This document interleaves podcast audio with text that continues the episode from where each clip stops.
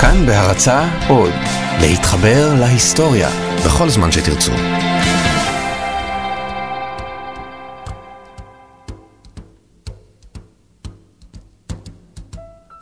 Fly me to the moon, let me play among the stars. בשנת 1949 ישב הסופר האמריקאי רוברט היינליין והתחיל לכתוב.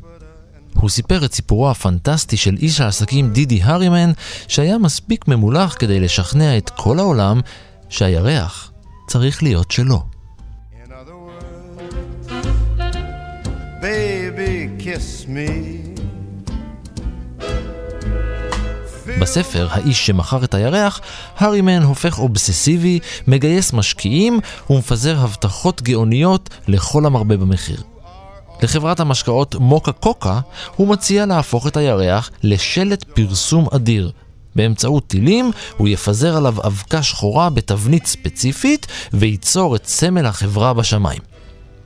לארגון אנטי-קומוניסטי הוא מציע להטביע את סמל המגל והפטיש על פני כל הירח, אם הם רק יגיעו ראשונים. ולאחת מרשתות הטלוויזיה הוא מציע להפוך את הירח לתחנת שידור אמינה ובלי צנזורה. מטרת העל שלו הייתה למנוע מהממשלה, מכל ממשלה, להכריז בעלות על הירח.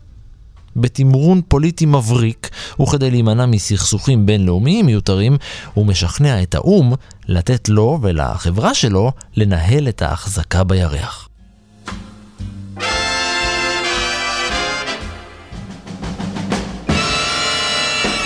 הוא עשה הכל כדי להיות בעליו הבלעדיים של הירח.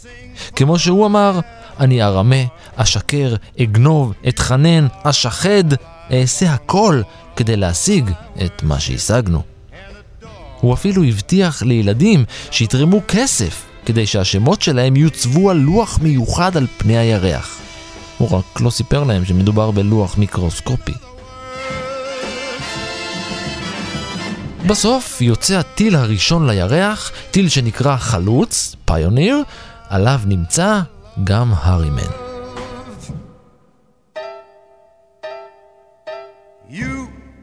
אנחנו עוד נחזור אל הסוף של הסיפור הזה בהמשך, ואם אתם חושבים שהסיפור הזה כולו בדיוני, אתם טועים.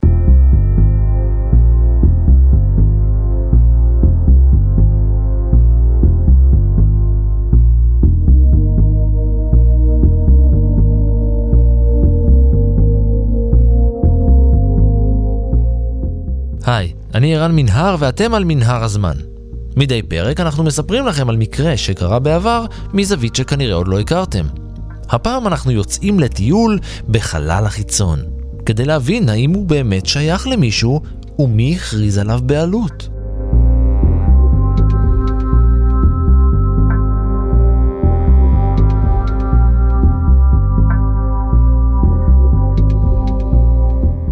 בואו נתחיל מהסוף.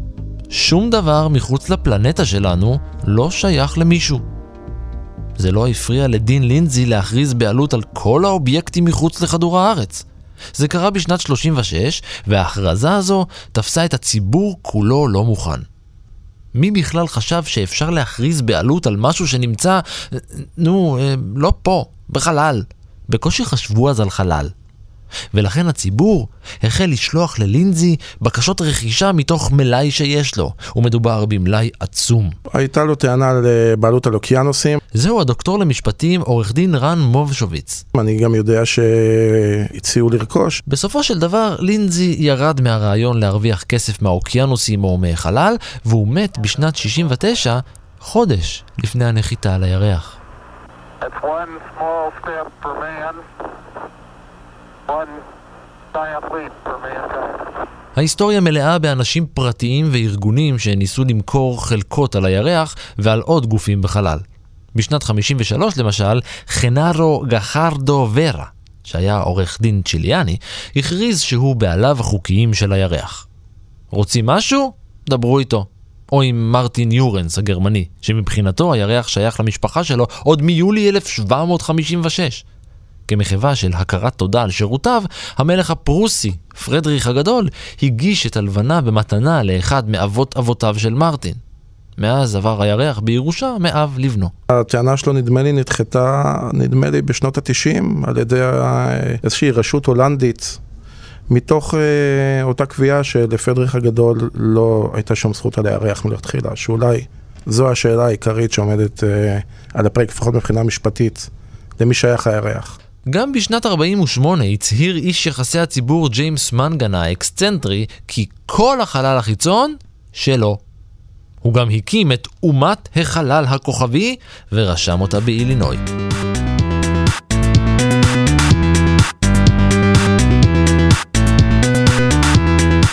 באמצע שנות ה-50 החלו להימכר שוב חלקות על הירח. ארבעה דונם תמורת דולר. אחלה דיל.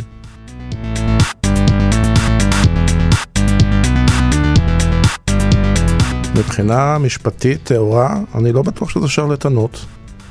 למרות שאולי יהיו משפטנים שיחכו לי למטה בסיום השידור, אבל uh, אנחנו מדברים על מצב שמבחינה משפטית אין לנו פשוט שום כלי uh, לאמוד אותו. אתה לא יודע מה... כשאתה מדבר על בעלות בכדור הארץ, אז יש לנו איזשהו, איזשהו סט של חוקים שאתה יכול uh, לבוא ולומר, uh, אני הבעלים על שטח מסוים, הנה תפסתי בו חזקה, עכשיו אני שם גבולות. אם יש סכסוך, אני הולך לבית משפט, מישהו טוען uh, כנגד הבעלות של השטח וכן הלאה. מה תעשה עם שטחים שנמצאים מחוץ לכדור הארץ, אתה לא יכול לתפוס בהם חזקה. אתה לא יודע איזשהו, איזה בית משפט אה, ישפוט בסכסוך. אתה לא יודע איך ייראה בכלל הסכסוך, כי אף אחד לא הגיע לשם בכלל. פשוט אין לנו שום כלים משפטיים לומר אה, שאדם צריך... תראה, אני אישית גם כן הכרזתי בעלות על כמה שטחים בחלל החיצון. ואתה יכול לבוא ולשאול את עצמך עכשיו, אה, אולי אתה רוצה לרכוש ממני איזשהו חלק מהשטח הזה. אתה יודע מה, אתה נראה לי בחור נחמד, אני אתן לך את זה במתנה. השאלה אם זה שלי לתת לך במתנה.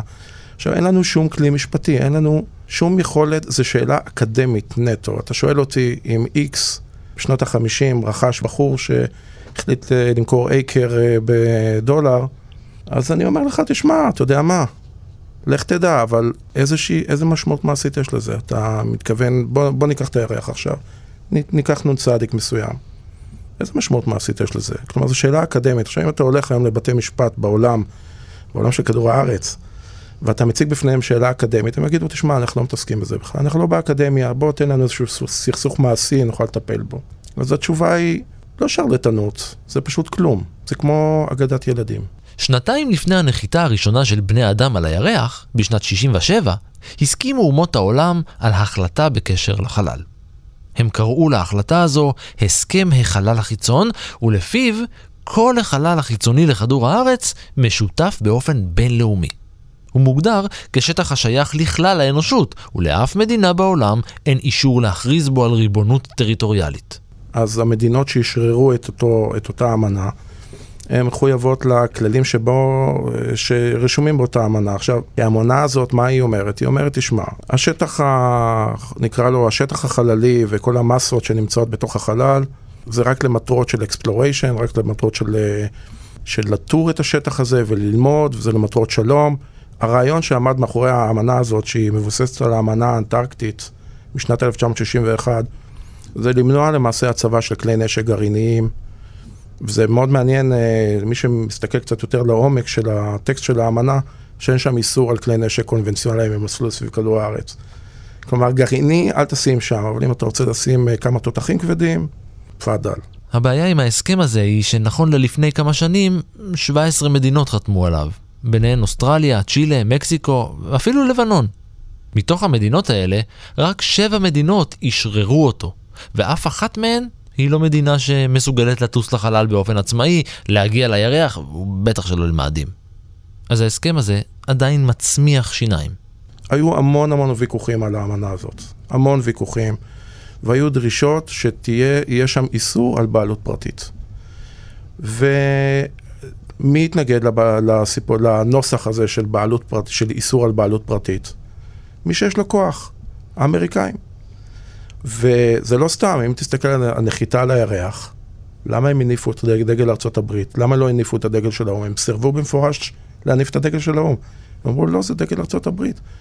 יש להם, הם רוצים לעשות קולוניזציה שם, ברגע שיש להם את הכוח, והם הכי מתקדמים, או לפחות אז היו הכי מתקדמים, אני לא יודע מה המצב היום. ויש איתו עוד בעיה. אחת שאפשרה לדניס הופ להפוך לאל נדל"ן חוץ ארצי. Oh,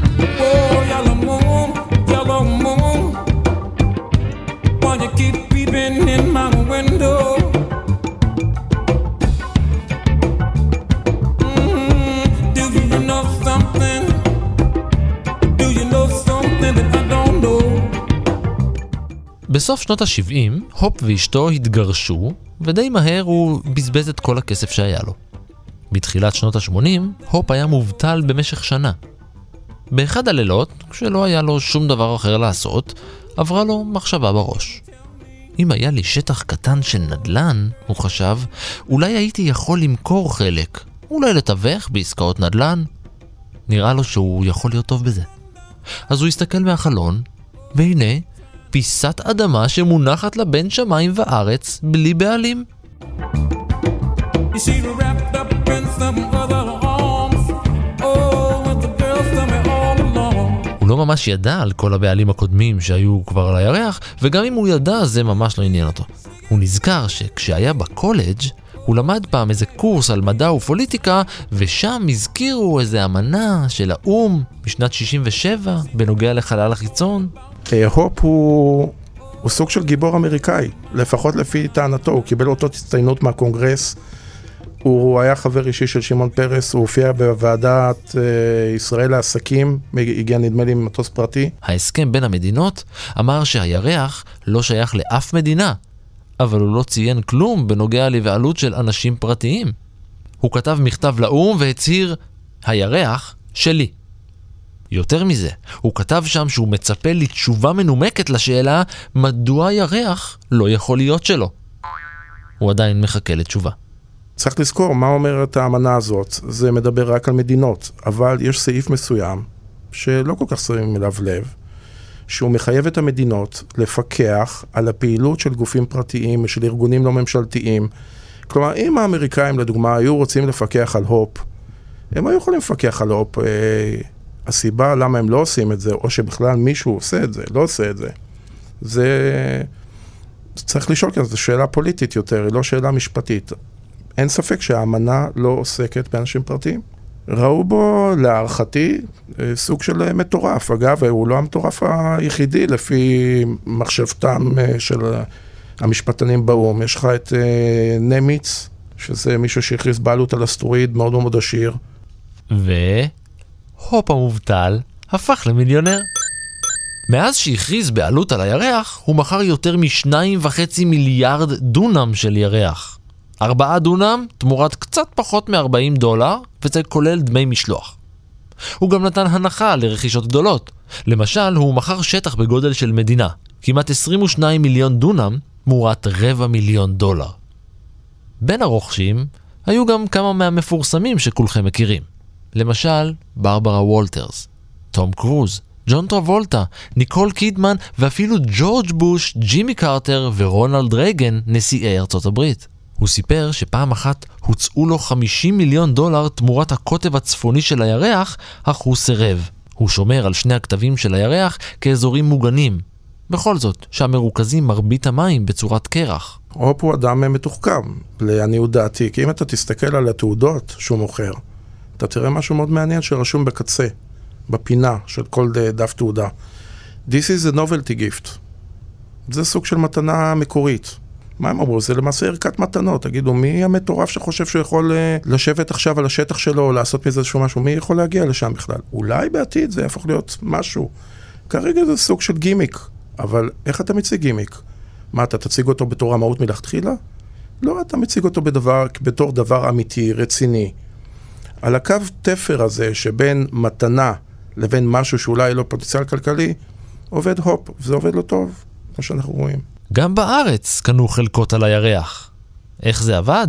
הוגשה תביעה ייצוגית, נדמה לי שהיו שם להם 36 מיליון ש"ח, משהו כזה, סכומים אה, משוגעים, על ידי אה, מישהי שהיא רכשה קרקעות, אני עוד זוכר מה היא כתבה בכתב תביעה, שהיא חשבה שעוד בימי חייה היא תוכל לשבת אה, בחלקה שלה ולשמוע ציוד ציפורים, אז זה היה קצת מוזר לקרוא שאדם מניח דברים כאלו. כל התביעה הפכה להיות אה, סוג של דיון על, שבכלל כל התביעה הזאת ישבה בכלל על החוק המקרקעין הישראלי, אז אמרתי, רגע אחד, מי אמר שזה בכלל החוק הישראלי? אני רוצה לצרף את ממשלת ארה"ב. אנחנו רוצים לשמוע מה יש לה לומר. אה, ואז כמובן שהשופט זוכר את הדיון הראשון שהוא נכנס ושר לנו ground control to major Tom.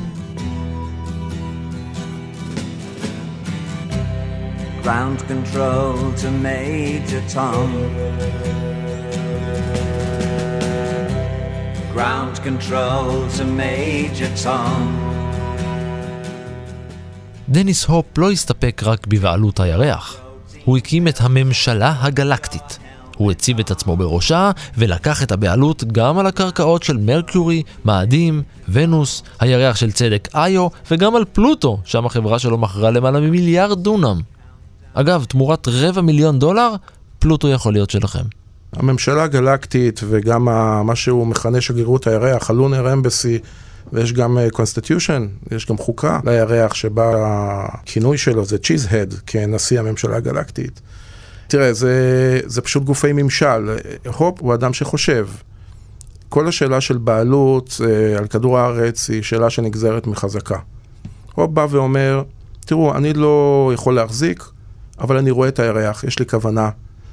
והוא אפילו אומר שהוא הולך לשגר טיל, או הוא אמר את זה, אני לא יודע מה קרה עם זה, הוא הולך לשגר טיל עם כל התעודות לירח, כל התעודות של מי שרכש, שזה מיליוני על מיליוני תעודות, ובצורה כזאת הוא גם יתפוס חזקה על הירח. עכשיו, לך תדע אם זה נכון או לא נכון, אולי בעוד אלף שנה הצאצאים של רוכשי הקרקעות יבואו ואמרו, רגע, תשמע, הייתה לנו כוונה, אז יש לנו איזושהי זכות קדימה. אז... אה, ב-1979, עשור ומשהו אחרי הסכם החלל החיצון, נחתם גם הסכם הירח הבינלאומי. הוא נכנס לתוקף רק ב-84, והוא אוסר על בעלות פרטית של נדל"ן חוצני. כן, נדל"ן חוצני. אתם לא יכולים ככה סתם להיות הבעלים של ונוס, נניח, או של מאדים, או של הירח. זה לא אומר שום דבר, כי ההסכם הזה לא באמת אה, תפס תאוצה מהסיבות הקפיטליסטיות אה, הידועות. כלומר, אף מדינה שיש לה איזושהי יכולת משמעותית אה, בחלל לא הסכימה לחתום על ההסכם הזה. אף אחת מהמדינות לא מוכנה לאבד את הסיכוי לעשות כסף מהמשאבים האדירים שיש בחלל. ולכן ההסכם הזה בסדר, הוא אמנה בינלאומית, הוא חל אה, על המדינות שאשררו, אבל זה מדינות, קזחסטן, זה מזכיר קצת את בורת.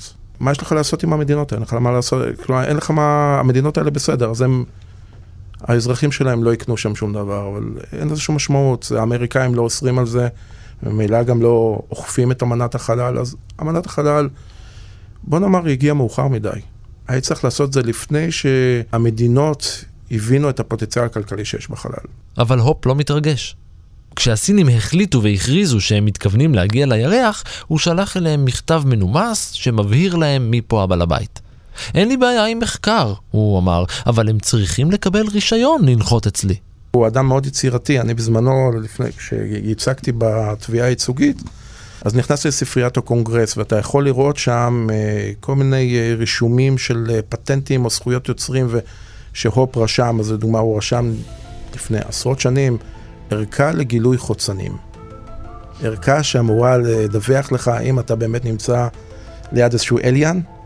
אני לא ראיתי שהוא מכר את זה, אבל עכשיו יש לנו מה לחכות.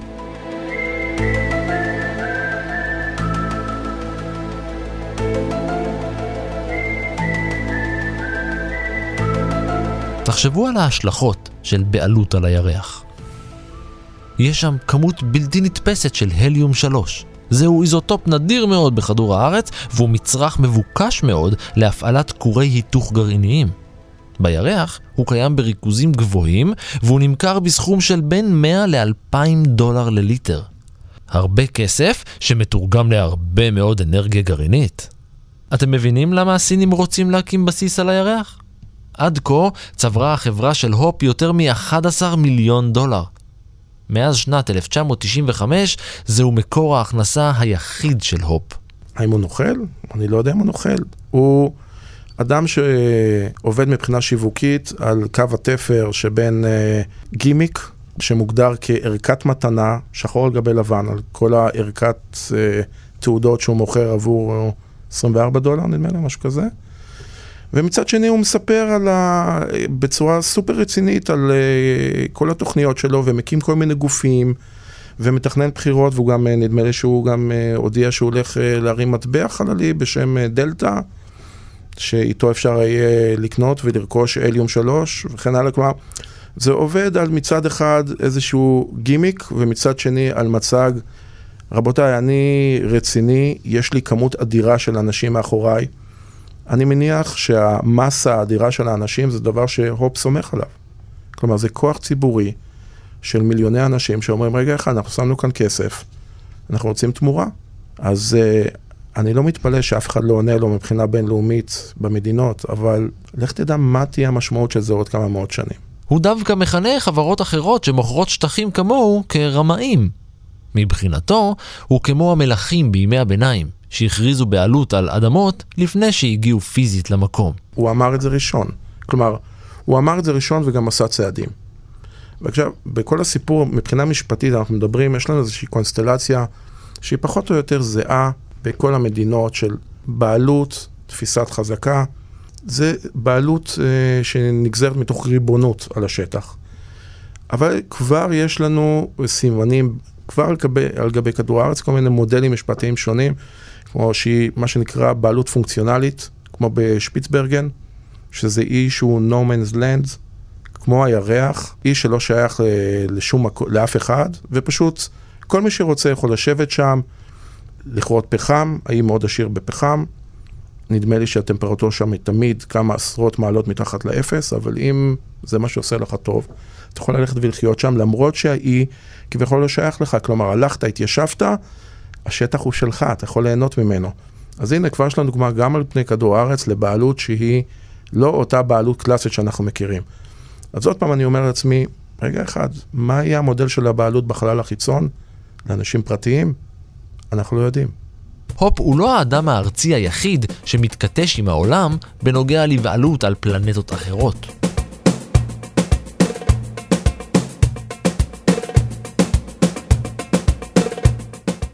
אדם אסמאעיל, מוסטפא חליל ועבדאללה אל-אומרי, שלושה חברים מתימן, תבעו בשנת 97 את נאס"א. הם טענו שסוכנות החלל האמריקאית פלשה לשטח שלהם, למאדים. לפי כתב התביעה, הם ירשו את הפלנטה האדומה מאבות אבות אבותיהם, שלפי המיתולוגיה והתרבויות ההימייריתית והסבאית, החזיקו בה כבר לפני שלושת אלפים שנה. ואם זה נשמע לכם מוזר, עוד לא שמעתם על חברת אורביטל דבלופמנט שקבעה בעלות על אסטרואיד בשם 433 ארוס. כשנאס"א הנחיתה עליו גשושית ב-2001, החברה שלחה לסוכנות דוח חנייה על סך 20 דולר. אגב, כשמדברים על טריטוריות, אז תחשוב, יש לנו, יש בתוך החקיקה של החלל, גם תחום של חקיקת החלל הריק. שזה אומר, אוקיי, אם יש לך שטח על הירח, אז אתה יכול לתחום אותו בגבולות. אבל מה קורה לגבי הריק שבין הכוכבים? מה, מה קורה לדוגמה לגבי בעלות על מסלול של לוויין?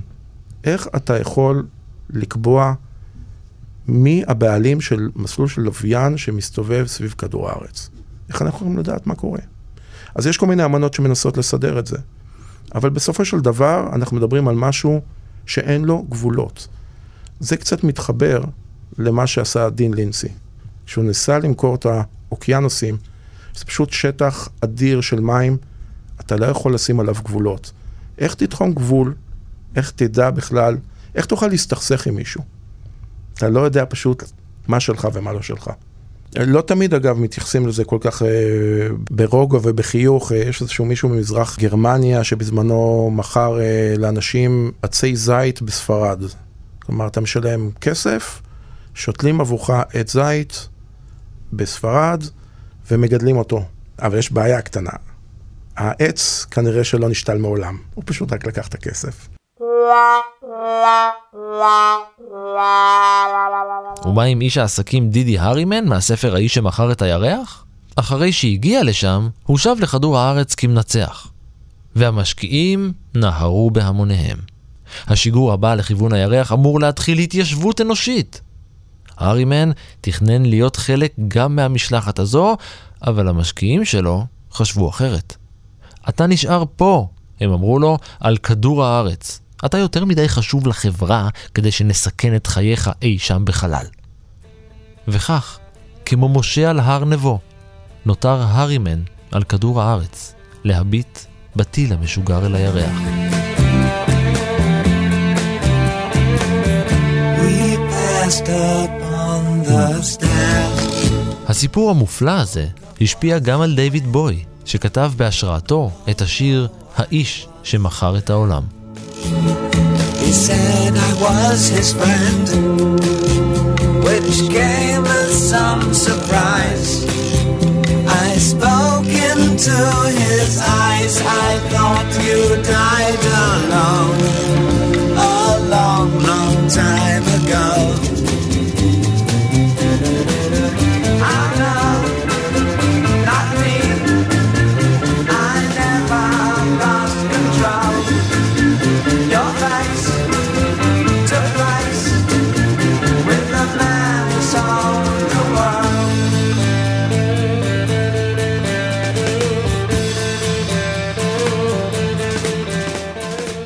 ועד כאן מנהרת הזמן להפעם.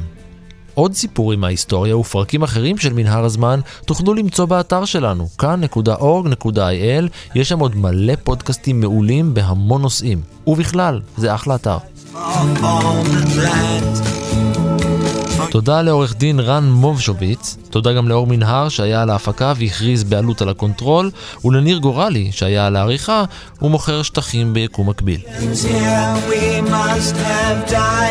אני רן מנהר, נשוב וניפגש בפרק הבא.